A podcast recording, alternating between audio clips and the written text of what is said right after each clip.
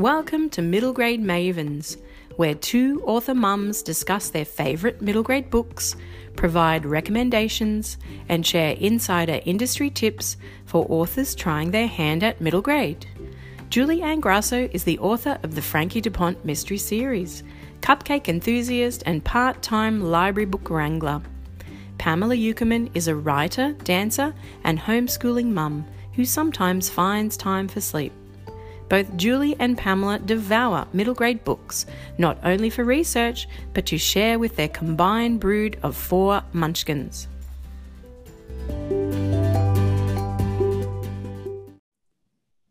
Nikki Greenberg is a writer and illustrator based in Melbourne, Australia. Her first books, the Digits series, were published when she was 15 years old. She later spent 10 years disguised as a lawyer while maintaining a not so secret other life as a comics artist and children's book author. In 2008, Nikki's innovative graphic adaptation of The Great Gatsby was selected as a White Raven at the Bologna Book Fair. Her second graphic adaptation, Hamlet, was joint winner of the 2011 Children's Book Council of Australia Picture Book of the Year award. Her latest book is The Detective's Guide to Ocean Travel, published by Affirm Press in February of this year. Wow, that's quite an introduction. Welcome, Nikki, to Middle Grade Mavens. Thank you so much. Thanks for having me. So your latest book, The Detective's Guide to Ocean Travel, is a is a romping middle grade mystery. Can you tell us what prompted you to branch out and write a middle grade mystery novel and why you chose to set it on a Cunard cruise liner? Well, I've I've written a few uh, perhaps slightly younger middle grade books, and they've always had a little bit of an aspect of um, mystery or suspense or intrigue in there. And uh, like most readers, I love a bit of suspense and intrigue. I was a massive Agatha Christie fan growing up. I think I read probably 60 of her books. Oh, wow. um, and the idea of writing a mystery has sort of been percolating over the last five years for me.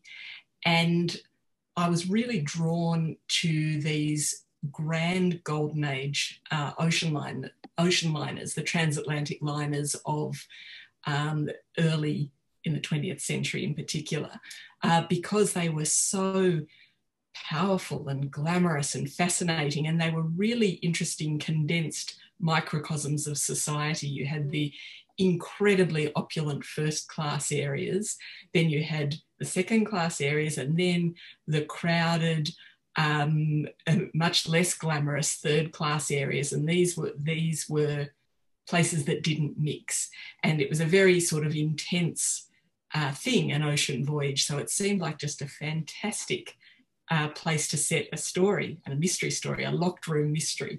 Yes, and there aren't a lot of mysteries for middle grade. Is that right? I haven't really come across many.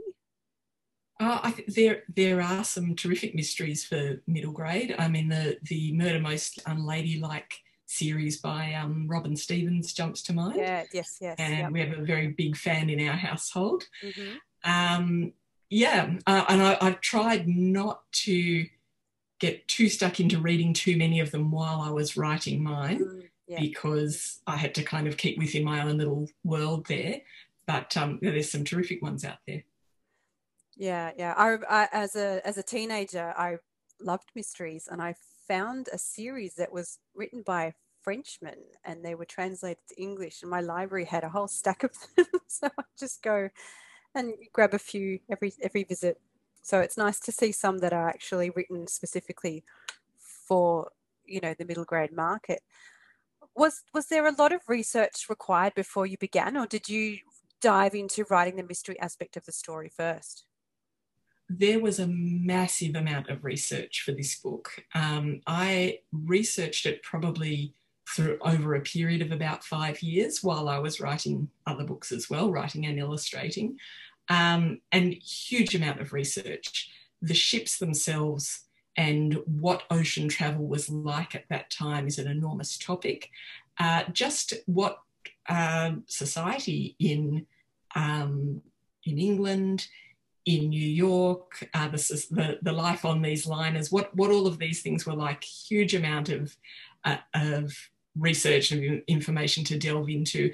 And I was still researching and learning even as I was writing it. And it took a long time to kind of shape the story as well, because as I learned more, it changed what I wanted to write about.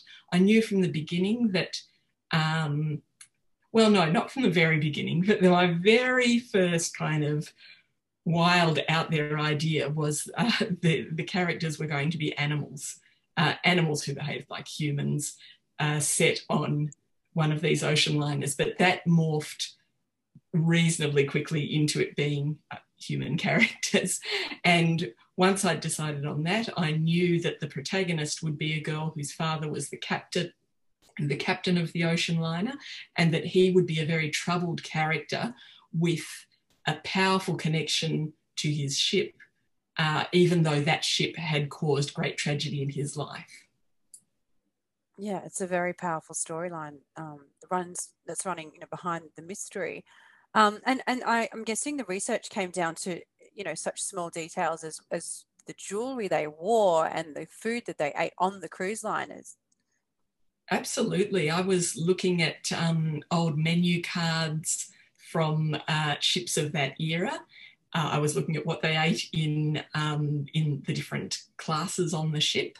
Uh, there's a fantastic picture that I found. It was a graphic showing uh, the quantities of food that would be loaded onto um, a Cunard liner to supply first class. And it was a kind of an advertising brochure to show people just how extravagant, how much food, how, how much it would take to uh, feed all of these people, these thousands of people, um, on their six-day voyage. So it was a, it, it was pretty fascinating stuff to research. Mm, I can imagine. And so the character of Pepper has her own guide to ocean travel within the book. Was that inspired by something that you read or found? Did you have something like that?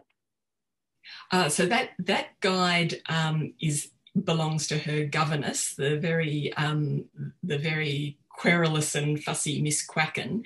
And in the book, it's called The Lady's Guide to Ocean Travel. And that is based on a real book, which is called Ocean Notes and Foreign Travel for Ladies.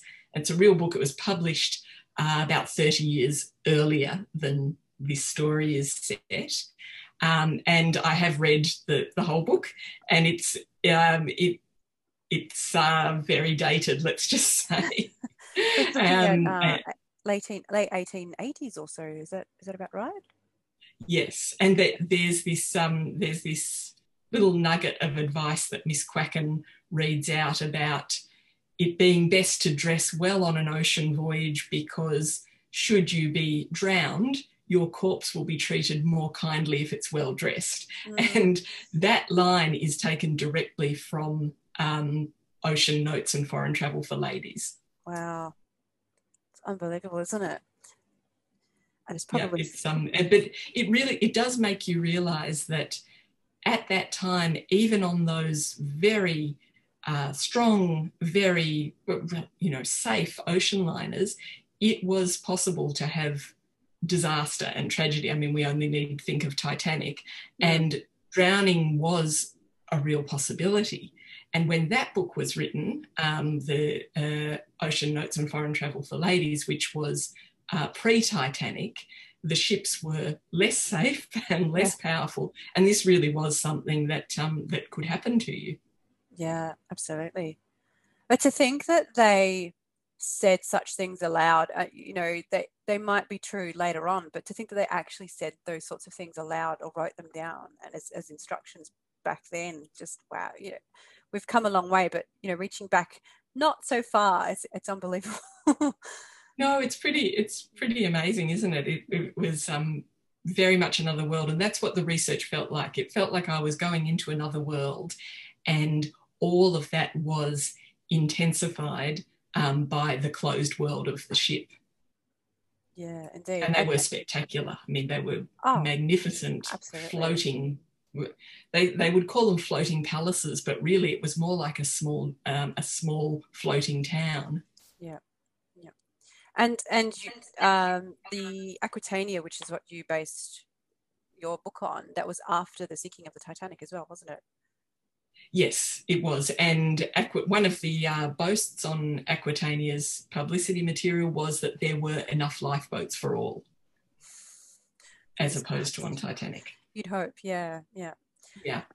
So, um, with writing a mystery, I'm guessing it's hard to judge what details your reader knows at each stage. And given that you know all of the detail and where it's going all of the time, so, how did you ensure that you're revealing enough information but not too much at a time? Uh, it was really challenging. It was really, really difficult to do, and it's quite uh, there's quite a few twists and turns in the plot, and plenty of red herrings, as a good mystery has. Yeah. Um, and the the thing is, it kept changing as I was writing it. It was a very slippery thing to keep hold of because as soon as I changed one thing, it would cause a whole lot of other things to change. And the plotting was fiendishly difficult, um, but you know, fascinating, like doing a, a, jigsaw puzzle where the pictures keep changing on the pieces.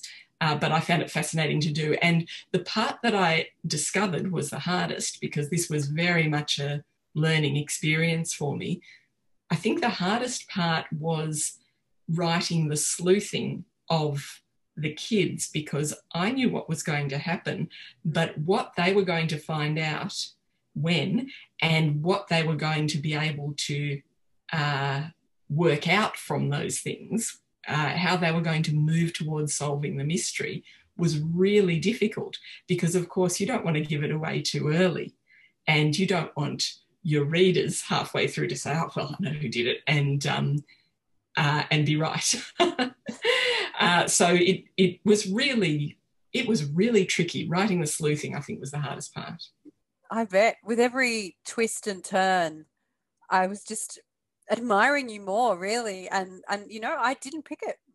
I didn't pick oh, it. Wonderful. So there you go. Yeah, I I got to. The, I was like, wow, well done.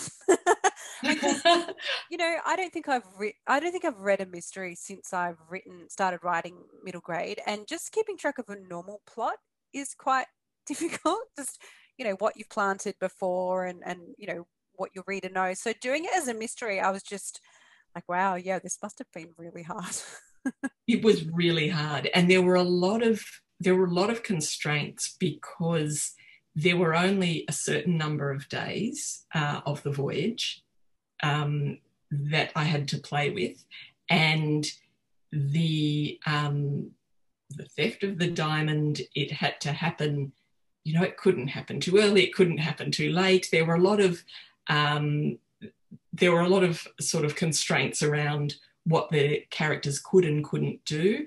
And uh, Pepper had this pesky governess who's supposed to be keeping a very, very strict eye on her. So there's a there's a lot of work she has to do just to get out from under her watchful eye. Yes. So yes. it was it was definitely tricky to write. Absolutely. And then she is in first class and she's cavorting with people from kids from other classes. yes, exactly. So, yeah. And um uh, which and she's the captain's daughter. I mean, people yeah. there are plenty of people who know who she is. Amazing. Well, you did an amazing job. Thank you. So the protagonist Pepper is a plucky young girl who befriends um, a girl and two boys on the cruise. How important was it for you to write a mystery with a girl protagonist that boys would also enjoy? Would that was that a conscious choice? Uh look, Pepper was Pepper was a very uh, clearly formed character in my mind when uh, I started really uh, thinking about this story in earnest.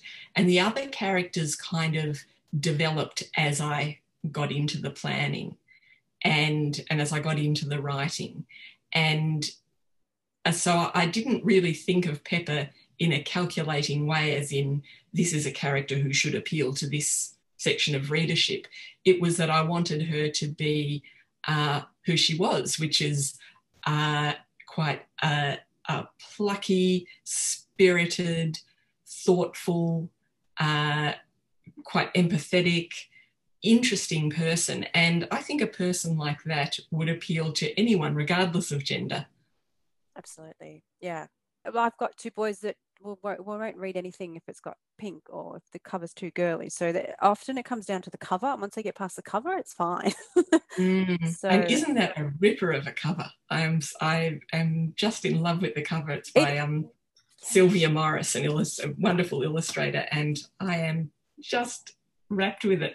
Well, I'm glad you brought that up because actually, I I love it, and I've I don't actually have her cover. I actually just have an advanced reading copy that doesn't have oh, her. okay. and I've actually mentioned because Sylvia Morris, um, I met a long time ago, and I've seen a few of her covers, and she is an amazing illustrator. Um, so I'm glad you brought that up because I did glimpse it online as I was sort of, you know, researching a few details, and then oh, that's a beautiful cover. I've only got this plain one. Yeah, they did a good job with the advanced reading copy cover too. They did actually. but uh, but Sylvia's cover is just it is stunning. I could not have wished for better. I love it. Yeah, gorgeous. Uh, so mystery, you know, we're, we're talking about it in sort in terms of uh, what's out there, um, and you've already said how difficult it was to do. Do you think you'll write more? I do. Yes, I think I'm a little bit hooked. Oh, good. I loved it. I loved it. And I learned so much. I mean, I learned it was an enormous project, research wise and plotting wise and writing wise. Um, but the, the relationship that I have with my wonderful editor, with the wonderful people at Affirm, made it, it was just a fantastic process. I felt like I had really great guidance and support. And I learned so much about constructing a mystery um, through working with them and workshopping and bouncing ideas around and through their really um, rigorous edits. And I would love to do it again. Well, that's great news. I'm, I'm really happy. I, I know some um, tweens who absolutely love the Murder Most Unladylike series and will definitely love your book and be asking for more. So, right. definitely got an audience out there. So, let's turn to some of your other work because I'm intrigued and you are so multi talented and hardworking. I know you've written and illustrated picture books and I think some junior fiction as well, but you've also published a graphic adaptation of The Great Gatsby and more recently Hamlet. Can you tell us how these came about? So these were quite a long time ago. Um, Gatsby uh, Gatsby was published in 2007. Okay. And Hamlet in 2010. And Gatsby was an enormous project, something that I worked on for five years before I even knew if anyone would publish it. And that was at a time when there was really no literary graphic novel publishing in Australia. Um, it was a, a, a, mad long shot, but it was a, a you know real labour of love. And um, Allen and Unwin, terrific, um, adventurous uh, publishers who took it on, yeah. and uh, and it went well. It was uh, you know it was terrific, and that opened the door for me to then uh, adapt Hamlet. And another huge uh, that was, that took me three years to do while I was working as a lawyer, and you know incredibly. Uh, incredibly immersive project. Ra- uh, you know, grappling with Hamlet is mm. is a big, big task, and yes. I loved every minute. Wow, as you said, um, graphic novels weren't quite as popular back then, and in the last few years, I think they've really taken off. And I've bought um, Shakespeare graphic novels for my kids, and I don't think we actually have Hamlet. I think we do have we have Macbeth and a couple of the others, and they absolutely love them. And I know that your Hamlet, um, it wasn't that you haven't illustrated people. You've illustrated is it ink blots? Was that what it was? Yeah, and Gatsby are also non-human characters, so they were very um that they were very unusual adaptations, but very faithful adaptations, both of them. Okay, which is which is great fun, and great on um, yeah.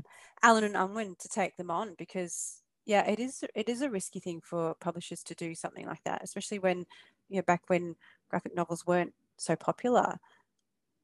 Yeah, that's Yeah, that's right. So that was a real. Well, both of those books were a real adventure.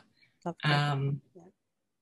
Yeah, it is. It's an enormous amount of work. Um, working out uh, the the kind of interplay of the visuals and the words. It's yeah, it's an enormous amount of work, mm. and just really uh, grappling with texts that are as complex and as beautiful as the the novel of the Great Gatsby or the play Hamlet. Um, there, there's a lot to it. It's um, it demands a lot of you absolutely. in terms of interpretation. Yeah, absolutely. Wow. Well, well done. Because yeah, you. it must have been a real labour of love and and yeah, a lot of work.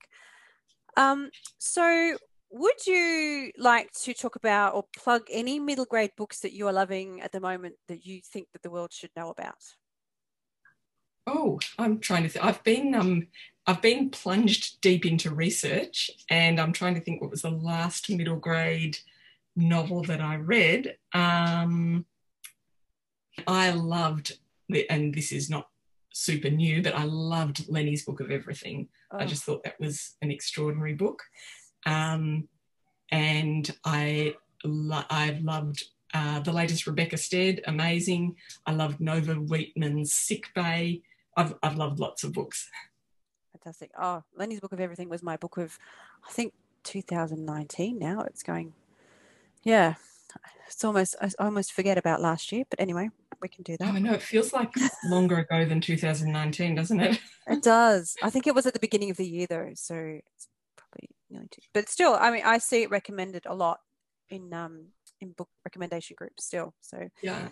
I thought it was amazing, and it for me that was a book that was equally a middle grade book and a book for adults. Yeah. And it could be both things simultaneously, and that was something I kind of kept in mind writing the detectives guide because I wanted it to be a book that um, worked for the middle grade readership and that you know hopefully that they will love, but that would also be intriguing and entertaining and thought provoking for adult readers because if I'm writing it, I want to also be engaged and entertained by it. Yes. Yeah. And you did you did achieve that. Um I read this over Christmas, over the holiday period, and I had forgotten to put, you know, I was taking advantage of the, you know, podcast break to read as many adult books as I could. And I forgot to put one in my bag and but put this in because it had arrived. And not that I don't read middle grade for fun, I do, but you know, it was just oh, I get to read something that's not middle grade. But so I had this and I read it and I was like, you know, this is this is amazing. Like I could have read this as an adult book anyway, you know. Um, oh, oh, I want to put that on the jacket. Thank you. Trying to articulate that was quite difficult, but anyway. yeah. So no, I I enjoyed it. You know, because sometimes I kind of go, okay, now I'm in review mode and I'm reading this as, you know, I'm looking at it from a point of view of my 10 year old or as any child, you know, and it's not necessarily the same way, same way I read adult books. Um, and so sometimes I just go in with that mindset, like this is for kids, you know, I'm reviewing this book rather than I'm just reading this to enjoy because it's, I'm in a holiday. So, you know, I read your book on holiday and, and yeah, still, re- still really enjoyed it sitting on the beach as a holiday as a holiday read. And um, so, can you tell us a bit more about what you're researching right now, or is that too early to say? Oh, it's I, it's it's probably a bit too early. So, uh, I, what I can tell you is uh, same era, but in Melbourne. Oh, oh, wow! I'm there. I'm there. I can't wait. Yeah. Awesome. Which was a very different, um, a very different society. I was reading a book called Australia in the 1920s, and one of the first things that it said was, unlike America, Australia didn't have a roaring 20s. you know, things were a bit um, more pinched here, I think. Yes, yes, I can imagine. Um, Amelia Mellor's grandest bookshop in the world is set. Uh, I think it's late 1800s. Yeah, um, fabulous. Um, so and that, there's before. another one that I enjoyed. yeah, so um, I'm about to start reading that with my boys actually soon. So um, yeah, I'll definitely be keeping an eye out for your one. Terrific. Exciting. So, Nikki, where can we find you online if our listeners are interested in checking out your books? Uh, well, I am pretty active on Instagram. Um, so you can look for me there. Um, there's there's illustration stuff, writing stuff, and quite a bit of roller skating stuff oh. at the moment on there. Uh, and I have a website which is nikkigreenberg.com. Um, so yes, please look me up. Fantastic. And the Detective's Guide to Ocean Travel is now available in all good bookshops. Thank you for joining me today, Nikki. It's been a real pleasure. Thank you so much for having me. Amie Kaufman is a New York Times and internationally best-selling author of middle grade and young adult fiction. Her multi-award winning work is slated for publication in over 30 countries and has been described as a game changer by Shelf Awareness, stylistically mesmerizing by Publishers Weekly, and out of this world awesome by Kirkus. Her work in development, her work is in development for TV and film and has taken home multiple Aurealis Awards, an ABIA, a Gold Inky, multiple Best of lists, and has been shortlisted for the Prime Minister's Literary Awards. Her latest middle grade novel, the World Between Blinks was co written with award winning author Ryan Graudin. So, hi, Amie, and welcome to Middle Grade Mavens. Hi, thank you for having me. Now, I probably should read Ryan's bio as well because I want to sort of chat about how you are, you know, a collaboration. So, Ryan yeah. is an award winning author of seven novels, including the Carnegie nominated for Wolf by Wolf Duology, Invictus, The Walled City, and The World Between Blinks. She resides near Charleston, South Carolina, with her husband, daughter, and wolf dog. Well, that's no surprise, is it? So, right. So, we've heard your collective bios, but of course, as mavens, we have to know how did you meet and how did that progress to you writing together? Well, we met, I'm just realizing as I say this, we met 10 years ago, actually. We met in 2011. Uh, we both had our debut novels coming out in the United States in 2013.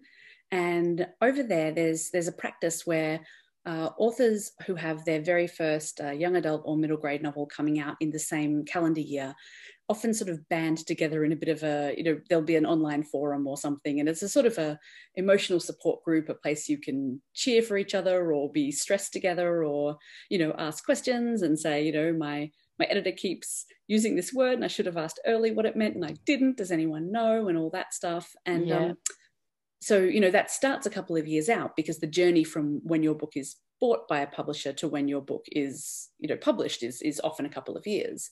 Yeah uh, so we met you know we met in 2011 uh, and were very quickly drawn to each other. Um, you know sometimes you just spot someone in a group and you know that person's going to be your friend and and i think we both felt that way about each other very quickly. Uh, but it took us a long time to actually find an idea that made us suddenly realize that that we had to write this book and we both had to write it together. Yep. Yep. So the the way the world between blinks came to be uh, was one day uh, we're both with the same literary agent, uh, Tracey Adams, and one day Tracey posted this article on Facebook, uh, and it was about this little island that had appeared off the state where she lived, uh, North Carolina, and it was sort of you know tides and winds and and you know whatever had conspired so that just for a little while these sandbars had had accumulated enough that they had actually become a little island. And wow.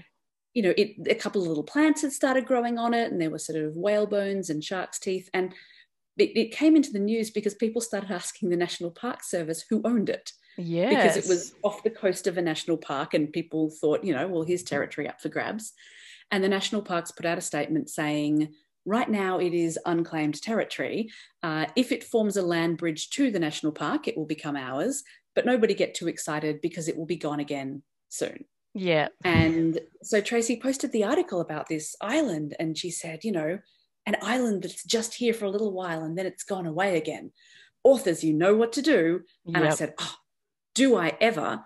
And Ryan said, do I ever? And she said, not you two. You two are incredibly busy. Stop it. Yeah. And we said, okay. And then Ryan said, it's just that, and then Ryan shared with us the story of the lighthouse that is is in the world between blinks. It's where the story begins. yeah And it's called the Morris Island Light. And it used to be on uh, a spit of land that was so big that they fought a civil war battle on it. So we're talking, you know, like it's not just sort of a, a skinny little promontory sticking, sticking out or anything. And over the, the decades and centuries, uh, erosion has worn away that land to the point that it is now completely gone. And the lighthouse sticks up from the middle of the ocean, guarding a land that isn't there anymore. Like a steeple, and, yep. And and Ryan said, you know, you think an island that comes and goes is amazing. What about a lighthouse that's guarding a land that will never be there again? And yep. Tracey said, I mean it. You two are really busy. Don't write a book. And we went, okay, Tracey. And then I emailed Ryan and said, but we will, right? Yes. And she emailed back all capital letters, yes. And so six months later, we sent her the first 50 pages of The World Between Blinks. Wow. Surprise. We didn't listen. Oh, I love that. Because the muse cannot be tamed, people.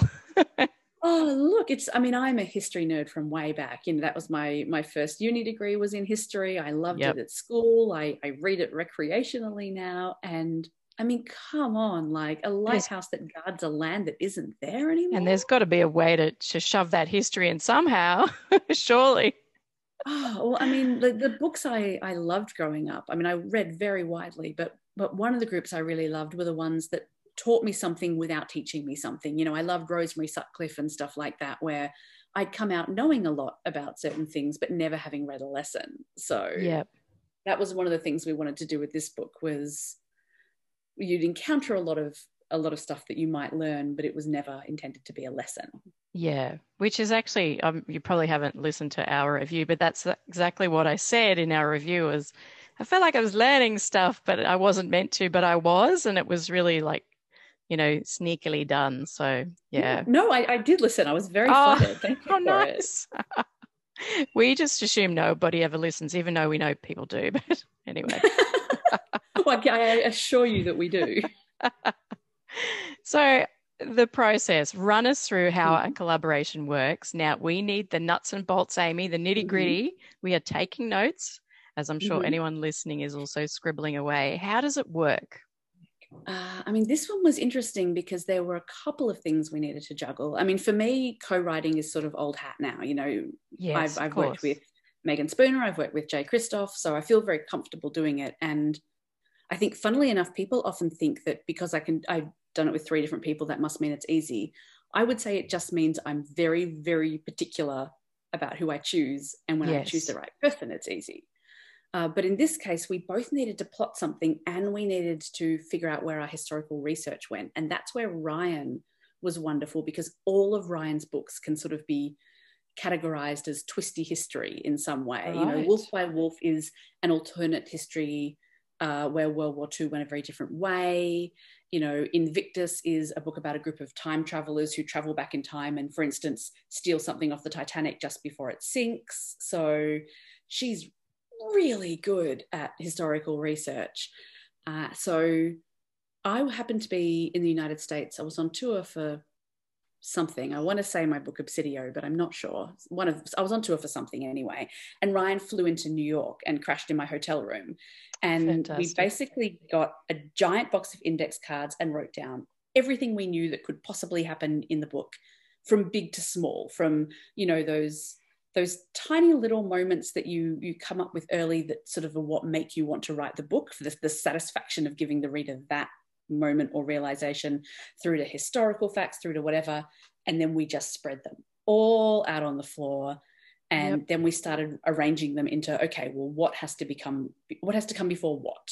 And, you know, if, if, if, okay, we know here there needs to be this confrontation. What cool settings do we have available to us? Which one of them could it happen at? And we sort of braided it together. Wow. Um, and then we hung the do not clean the room sign on the door very emphatically to make sure nobody came yes. through when we weren't there messed, oh, messed with our put all your little cards away yeah here we tidied up um, but but so i mean it was it was so much fun. And then we went away and, and we had sort of placeholders as well. We'd say you know we know this is this is what needs to happen in terms of say the kids need to discover this or talk about this but we don't know where yet. So we went away did more research dug up some cool locations. Some of those then in turn dictated cooler things that could happen in the plot. And eventually it was all sort of braided together enough that we could start writing. Mm-hmm. uh, and we took one point of view each and we sort of divided it up into roughly where we thought the chapter breaks would fall um, yep. and passed the manuscript back and forth as we as we wrote. And we would edit each other as we went as well. Now i'm going to assume you were jake and ryan. I was, oh. was marisol yeah.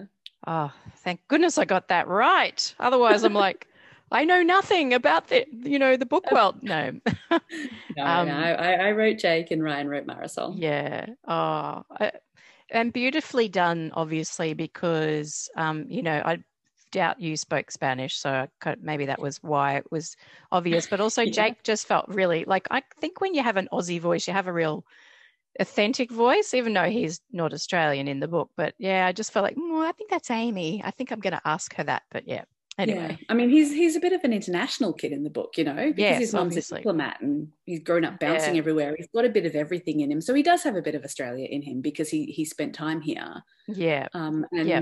I mean, I'm definitely an Aussie, but I did grow up bouncing around a bit as well, so I have a bit of that in me, in yep. me as well. Yeah. So in this long sort of you know, you've got all these cards on the floor. Did you put half mm. aside for the second book? And sort of think we'll um, come back um, to those? We put a few aside, but not many. And and my reasoning there is I always think if you have a good idea, don't save it for the sequel. Because it's like, you know, when someone recommends a TV series to you and says, yep. season three is where it really takes oh, off. And you think, well, hang on, like, are you saying that you want me to get through, you know, two 20 episode seasons before I get to season three? That's a really big investment. I always think whatever your best idea is, put it in the book you're writing and trust that you will come up with something Else. even better for the next book. Yes. And yep.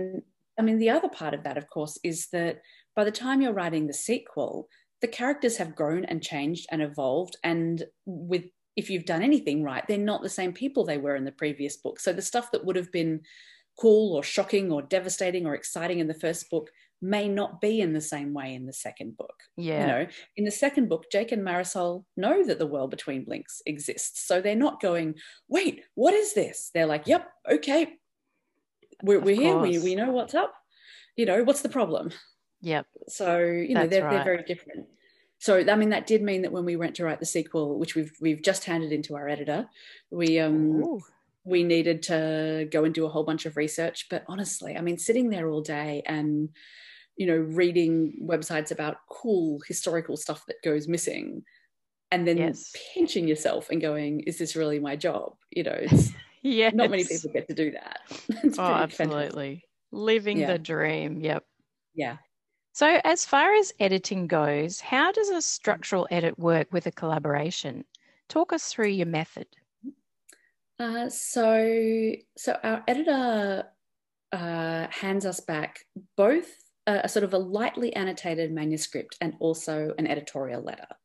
Yeah. And the editorial letter, you know, breaks down everything from you know thematic questions to logic questions to it dragged a bit here or i felt that this moment you could make a bit more of this moment that sort of thing and the thing that we had particularly asked for help with on the edit was that we really wanted to write about loss in this book hmm. and i mean you know it's it's a funny book and it's a silly book and i it's a it's a wonderful adventure and it's it's not by any means i wouldn't sort of say it's a grief book or it's a loss book but i hope that it is a really good book to give to kids who maybe have you know either you know lost someone maybe you know maybe a grandparent or or a, a yeah. pet even or who have you know lost something a bit less tangible like they've had to move schools or they've had to move houses or yeah you know something has you know a friend has moved away something has changed we wanted to write about that because you know i lost my dad a few years ago and ryan lost her mum while we were writing the book and and she knew that oh. that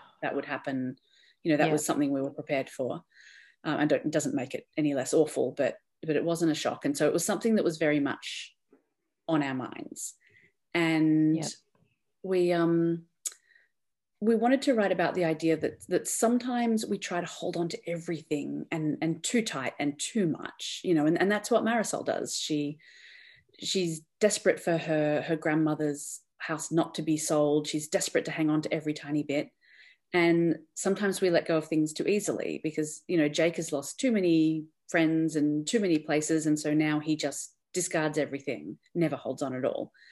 And you know, I mean, it's something that we all have to wrestle with, not just as kids, but as grown-ups. You know, what do you hold on to and what do you let go of and, and how do you tell the difference? Yeah.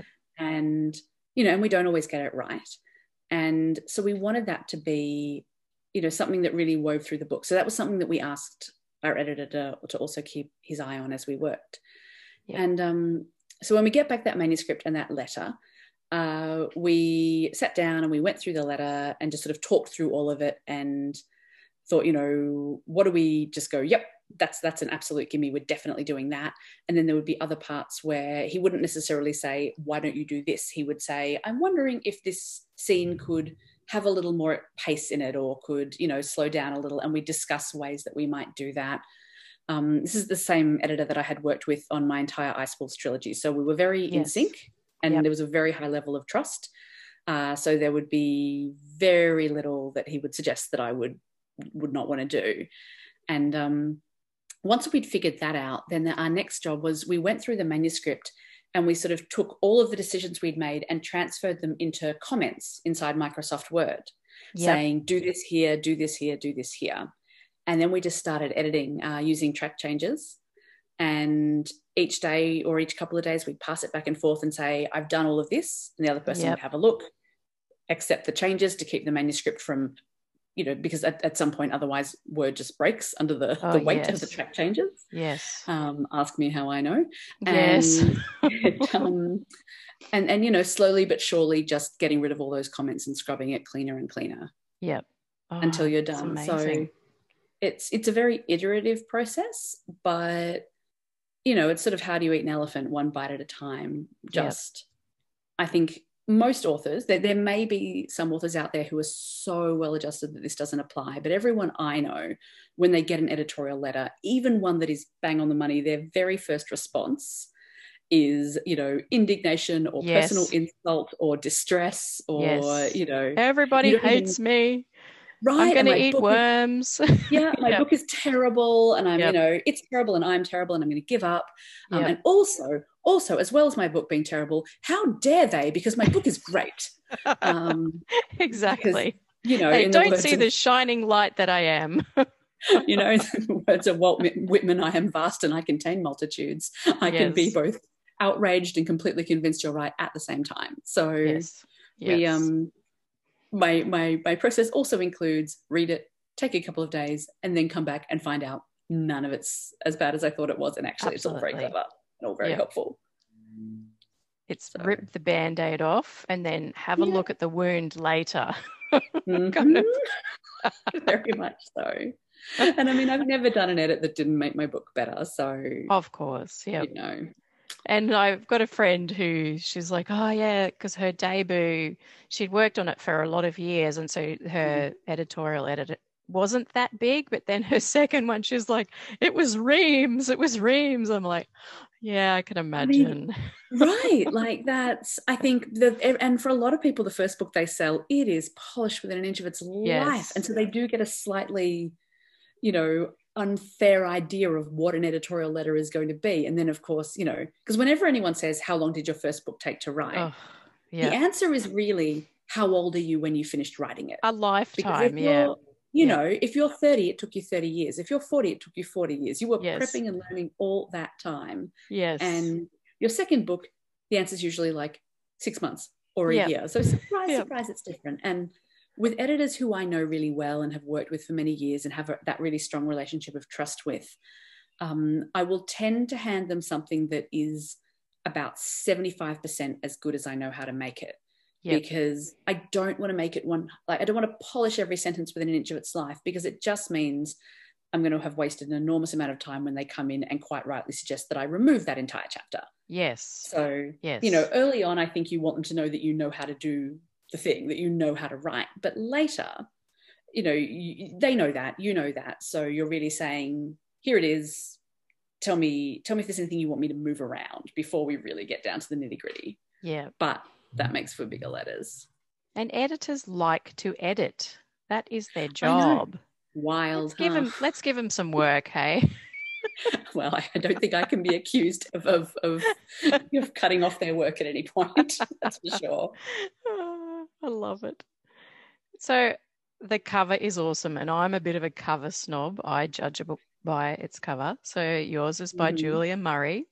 Did Isn't you have any input into The Conjuring? And do first cover glimpses still make you pee pants excited even after all those books?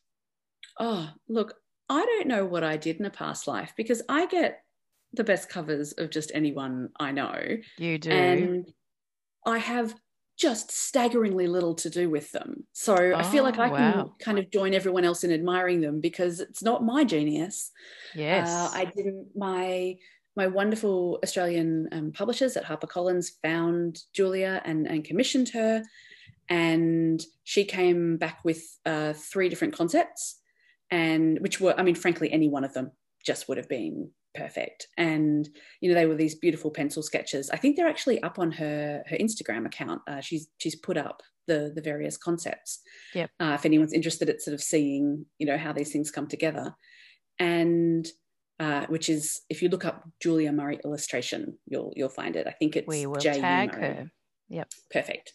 Uh, and interestingly enough, uh, everyone at Harper and Ryan and I all had the same favorite. So that Yep. made life very easy. And I think, you know, a lot of illustrators are often put in the position of needing to illustrate a cover for something they haven't read. Uh, not because they're too lazy to read it, but because it doesn't exist yet Yes. uh, or because you know it doesn't exist in a form they can read. Uh, and Julia uh, took so much trouble to get to know the text and put in all of these wonderful little touches. You know, around the back are all of the little charms that the kids wear on their necklaces in the book. Yep. So many great little things. Uh, so, oh my goodness, I just I just love that cover. There's um. Harper have, have made a beautiful poster of it that's going up in bookshops, and I've actually got one so that I can get it framed for my house. Definitely. and Must. I do Yep. not have a heap of wall space, but it's just so beautiful that Yep. I just thought I just want that. It's just and so I've, lovely. I've got a nine year old and they she's pretty um, advanced i guess in reading but when she sees a cover i know in a second if she's going to read that book because she Mhm. goes and she looks really close and then she turns it over she reads Yep. the blurb yep i'll Mhm. read that so honestly it does sell it doesn't matter what's inside if you don't get it right with the cover so yeah Right. yep I mean, we grown ups are no better. So you know, I, I am no like better. She's- we are, She's learnt it from me because I, yeah, Um, anyway, human nature. absolutely. Yeah. Now, I've done a little digging and Mm-hmm. was ecstatic to discover you have your own podcast on writing, which, I of do. course, was released during the year that shall not be named. I guess we Yeah. should say 2020 in case anyone's listening to this in 10 years' time. Um, Yep. But we do love promoting other podcasts here at the Maven. So, can Mm-hmm. you tell us about yours? Oh, thanks. I would love to. Uh, so it's called Amie Kaufman on Writing, uh, and you can find it wherever you get fresh podcasts uh, or at my website, just at amiekaufman.com slash podcast. And it's a writing craft podcast, and each episode is about 10 minutes long. And it's for writers, and it's also for readers who are interested in how writers do what they do. So in each episode, I just answer one very specific question from a listener. So you can submit a question at my website as well. And you know, they, I talk about stuff like how do you know where your story should begin? How do you know where your chapter should end? How do you do world building? You know, stuff like that. And I I try to keep it really practical. I break it everyone break it down into a few steps each time. I give an exercise you can do at the end. And yeah, I put it together so that if you're a writer, you can apply it to your writing. And if you're a reader, you can do the exercise by picking up a book and, and looking at it and getting a little bit of x ray vision on how we do what we do. But um, I've made sure that it is completely school suitable. So there's no advertising Yep. on it. And I don't swear. Uh, Yep. because I know in some schools that's a that's a barrier. So I um I'm just having fun with it. I nearly didn't, so I was all set to go, and then I nearly didn't release it because I thought, oh, it's 2020, everyone's doing Yeah. a podcast now. Yep.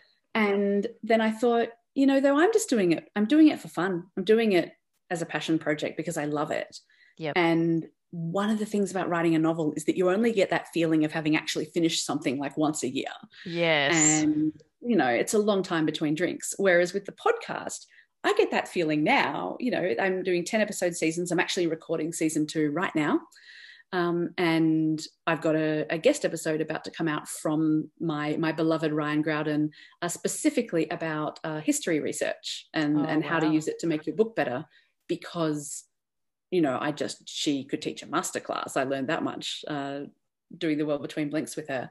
Yep. And um, yeah, so I'm recording season two right now, and it's just fun. It's just fun Yep. to talk about this stuff. And every so often, as I'm writing a script, I think, oh, that's quite insightful, Apes. Oh, you could probably use that in what you're doing right now. So helps oh, me as well. Just Yeah. go and listen to your own podcast and go, that's how I write a book, isn't it? That's what I do, right? yeah, but yeah, my my hope is that, and I also I heard from a lot of people who are using it for homeschooling as well, who Yes. were, you know, because it's ten minutes, you can usually get them to sit still and listen to something for ten minutes, and Yes. You know, then give them an exercise to do afterwards, or you know, work into their own writing. So yeah, I've been having a lot of fun with it. Yeah, I sent it to Pamela because she's a homeschooler. And Mm. I'm like, this is pure gold. And she's like, oh, I'll have a listen. Then she's messaged me back, it is pure gold. I'm like, yes, because I, I, I'm a big fan of short books and short Mhm. talks and short podcasts. So bring on all the shortness and yeah, it's very succinct. And I also understand that podrenaline you get when you, you know, you publish an episode and then you start to see people are listening. It's like, oh, yes, Right. you know, once again. Yeah, and I mean, quite honestly, I didn't think anyone would listen at all. And I now know, for instance, that they have a um, top chart in Trinidad and Tobago because we hit that Fantastic. the other week. I'm like, there you go, live and learn. Um, but yeah, I've had listeners from all around the world, and you know, in a lot of places where I wouldn't have thought there was a big English language Yeah. uh, podcast listening community. I didn't didn't know that they did a lot of English language writing podcasts in Russia, but here we find ourselves. maybe all the expats are there listening, maybe. Okay. Maybe, maybe that's it. But yeah, it's, it's been a lot of fun, and the listeners have just been lovely. Oh, that's so great. Yeah. So let's get back to the books. Do you Mm. have an aha mom- moment you can share with us? Um, Mm. Perhaps uh, someone who's connected with your writing or um, someone who's maybe sent you a letter that has really changed their life and in turn changed yours. Oh gosh. Um, I mean, the answer is yes. I'm just I'm just sort of trying to think which one to to go with because I think the answer that's sort of at the root of of all of this. Um, and it's, it's uppermost in my mind because, funnily enough, I've just finished recording a, a podcast episode about it. Is Yep. that the moments that people have responded to the most are the moments when I'm really vulnerable. They're the moments when I'm really, really honest about something I have felt or something I have feared or something I have wondered about because Yep. those are almost always the moments when people, you know, think, oh, it's not just me. I'm not the only one who wondered that. Yeah. And you know, for instance, uh, when I was writing my my YA trilogy, um, the Illuminae Files with with Jay Kristoff, uh, it is it is no spoiler to say that in in book two there's a character who loses a parent because this is a, a series known for its high death toll. Yeah. And uh, my dad had been ill for many years, and between the the drafting of book three and the editing of book three, uh, my dad passed away. And I came back to edit that book, and I looked at this character who had, had lost their parent in book two, and in book three they were running around doing action sequences, and I thought, oh no, oh okay, no, you've gotten that wrong.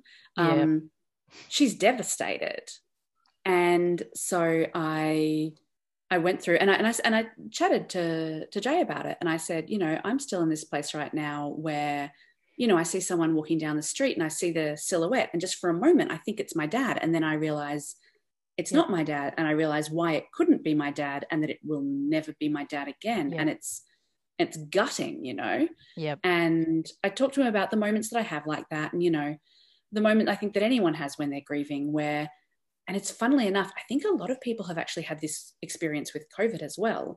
The moment of where you suddenly have this moment where you go, you know what? I've been really good. I've done everything that was asked of me. I've yep. put myself through it all. I've followed every rule. I've done everything nicely. Where's my reward? Why isn't yep. it over now? Yep. And you think that about grief and you think that about lockdown and you think it about all kinds of things. And I talked to him about that and you know, he was he was very affected by it and he said if you can, I think that you should put some of that in. And and I did as we edited. And as we toured that book, I had all these people come up to me in the signing lines over and over and say, Oh, I'm really sorry that you lost someone. And I would, at first, I was surprised and I would say, Oh, I, I did. You know, how did, how did you know? Because my dad had been a very private man who didn't want to be mentioned on, on social media. So I hadn't. Yep. Um, and they would say, Oh, because I have and you wrote about it. So I know yeah. you know. And there were, I've, I've gone on to write about grief in a lot of books, um, you know, as we do in, in Blinks as well. And I think probably the moment that has affected me most the recently, um, the most recently was, and I will see if I can do this without getting emotional, um, a reader who wrote to us after um, the Aurora Rising series came out, um, book two, Aurora Burning. And again, I'm, I'm, I will not spoil it for anyone, but there's a moment when uh, two characters are discussing losing someone. And one of them says to the other one essentially that if someone happens to die and your last interaction wasn't the one that you would have hoped for, or you had been meaning to call them, but you didn't, or you know, you brushed them off or, or whatever, it doesn't matter because the relationship is not that one moment. The relationship is the whole of the thing. Yeah. And that is just one tiny speck that is totally meaningless. The whole relationship is you saying, I love you to each other. And it doesn't matter what you just happened to say just now. And we got a letter from someone. And, and I, I wrote about that because my my 90 year old grandmother of my heart, my chosen grandmother, um, said that to me once. She said, Amie, if, if I ever happen to just keel over, I just want you to know that if you've been meaning to call, it's fine. Uh, and we talked about that. We talked about how we've been saying I love you since she became my nanny when I was five. Yep. And someone wrote to us and said that their brother had died some years earlier, had been shot just out of nowhere. And that the last thing that they had said to their brother uh, was to um, how should I, was to get lost, let's say. Uh, only that, that was not the language that they'd used, and yeah. and they'd parted on ill terms.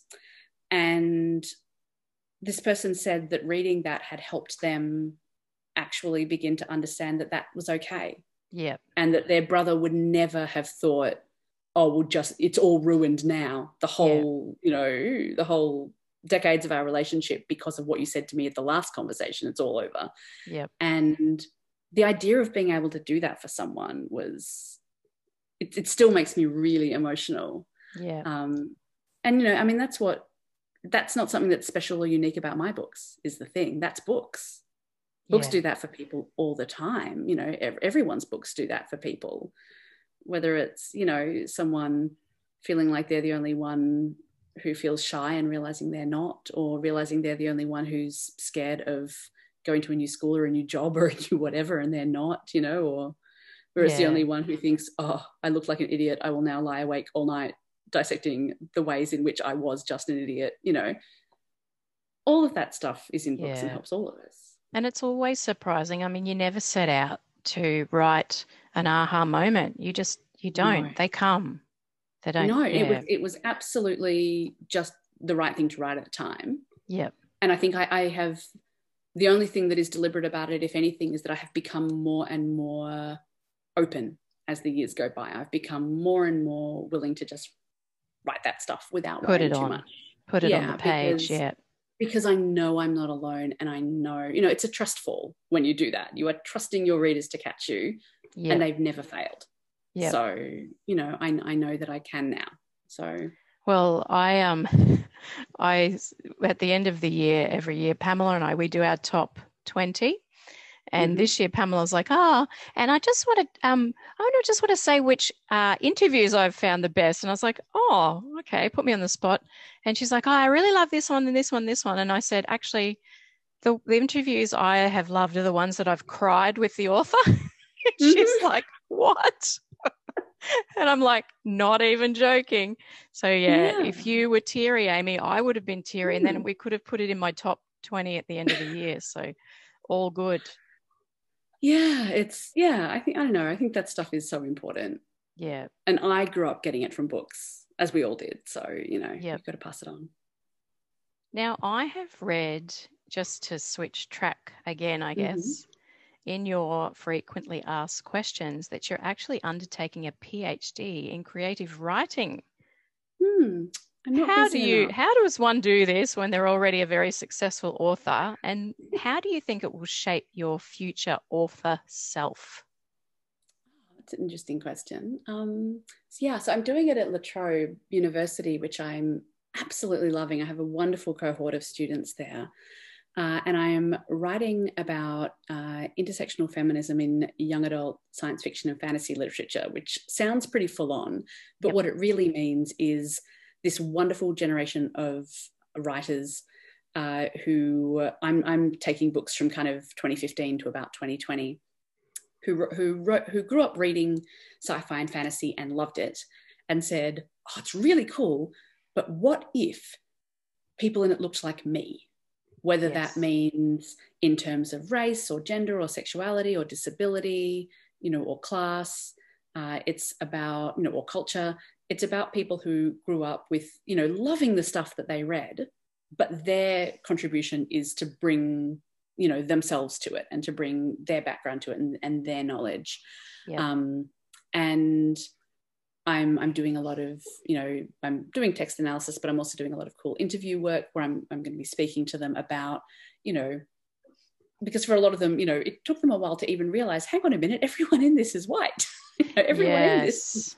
Is, Yep. is straight and able-bodied and, and cisgendered and every, you know this is you know in, in whatever respect this isn't like me and so you know i sort of want to talk to them about that journey of realization and you know what you had to what you have to learn and what you have to unlearn in order to you know put it into your writing and um Yep.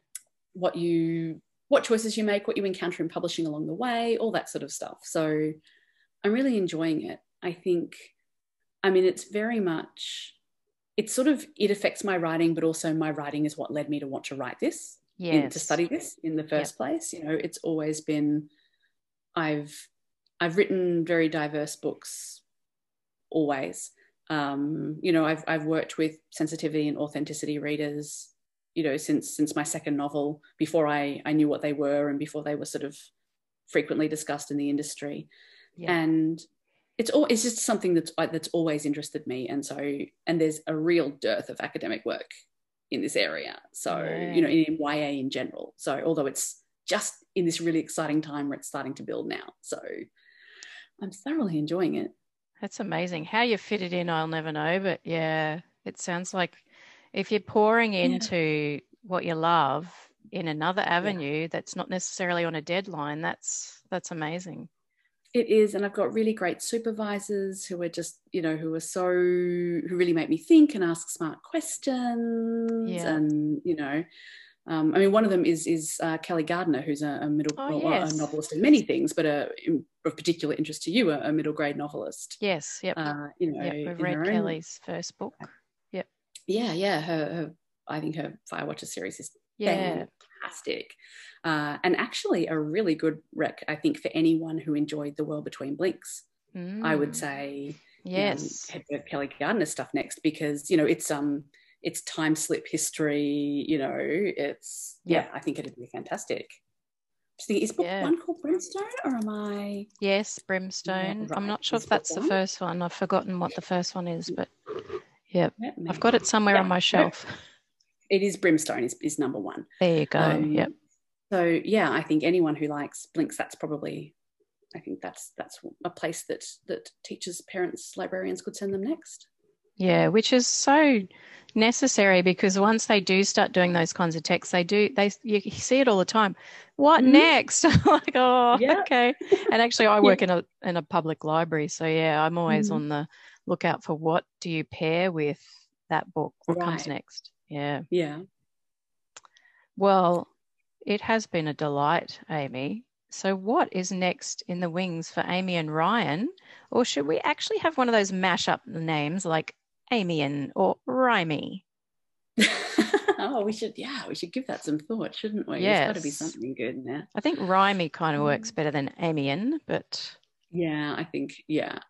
yeah. Yeah, I'll run Rhymy faster. What's Rhymy up to Um, next? Uh, well, so we've just handed in The World Between Blinks book two, Yep. uh, and we're waiting on waiting on edits. hmm Uh, that will be out, as far as I'm aware, uh, 12 months after the first one, which means it'll be coming in uh, Feb here in Yes. here in Australia. Uh, you know, we're certainly tracking for that, so I don't I don't know any reason it won't be. Uh, and apart from that, we're we're both knee deep in drafting all the other stuff we're always always working on. I'm I'm knee deep at the moment in uh, drafting uh, the sequel to The Other Side of the Sky with Meg Spooner, Yep. uh, and which, my goodness, we had to rewrite the end of that book four times to get it right. And I don't mean Oh, edit wow. it, I mean rewrite it. And we had to rewrite the beginning of book two four times. It seems to be the Oh. magic number to get that one right. Um, but we've got it now. It's good. It's working. Wow. Uh, and you've just got to remind yourself, you know, this is like my 20th book. I definitely know how to do this. It might not feel like it, but if I just keep going, it, it, it always works and it will again. Um, Yep. And I'm also, I'm working on a, a YA project that will be my first solo YA as well. Oh, great. Yeah. Oh, very lots- exciting. Lots on the boil. I don't know how you get any sleep, but anyway. Well, actually, you know what? Before we wrap, actually, let, let me tell you how I get sleep because I actually think it's really, really important because Please tell me, please. I um I mean the, the reason I, I want to say something about it is because I am a full-time author and my husband is a full-time dad. So the way that I Oh, get this done is, is actually my nine to five job. yes. And I have all of the support that frankly a man usually has. Yes. And I think it's really important to say that because I noticed when I went back to work and started writing, um, I started getting all of these comments from women, and what they were meaning to do was compliment me, but what they were accidentally doing was insulting themselves because they'd say Yeah. something like, "Oh, I can't believe you're back drafting already. I don't think I'd even washed my hair when my daughter was, you know, however old. yeah. Um, and you know, I mean, they were genuinely they they weren't saying, "Oh, I bet you're abandoning your child." They really meant supportively, "Wow, good for you that you're doing it." But they were sort of knocking themselves down by comparison, and it Yeah. made me realize, oh, it's really important that I make clear that the way I do this yes. is I write nine to five, five days. I mean, I don't literally write nine to five; you would die. But oh, I yes. work nine to five Yeah. you know five days a week and i you know and i it's my full-time job so Yep. so that's how i sleep is i i have my weekends and evenings and Yep. for many years i did work a, a full-time day job and then write in the evenings and that was Yep. backbreakingly hard at times and brain breakingly hard at times but but that's not what i do now and i do like to say that because i think otherwise you know you risk contributing to this situation where people think oh well you know you risk you contributing to that pressure to have it all yeah Definitely. that I don't I don't ever want to add to. Although, even in being a full time writer, you have a lot of projects to juggle. so that's kind of yeah, what no, I mean. yeah. Like, how do yeah, you, that is true. what's going to be today? Oh, yeah. Uh, look, I mean, I do have pretty intense project management skills, and my my I plan my year on a a yearly, a quarterly, a monthly, a weekly, and a daily yes. basis. So when I wake Yep. up every morning, I have a specific job already planned out that needs to Yep. be done. So, Absolutely. Um, and I need that because it's sort of like otherwise you're never done. Oh, and yeah. you could just keep going indefinitely. And I like to knock off and you know spend the evening with my family, knowing I've done I've done my work for the day. Yes. So Yep. so yeah, that's my It has been a pleasure, Amie. Where can we find you online if our listeners are interested in checking out your many and varied books? uh, well my website, which has has all of them, is uh, amiekaufman.com. Uh, I am on Twitter at Amie Kaufman, and I am probably a bit more frequently on Instagram at Amie Kaufman Author because a lady in Louisiana took my name many, Oh. many years ago. Of course, she did. Of course she did. Uh, but yeah, so Amie Kaufman Author over on Instagram. Lovely. Well, thank you again, Amie. My absolute pleasure. Thanks for having me.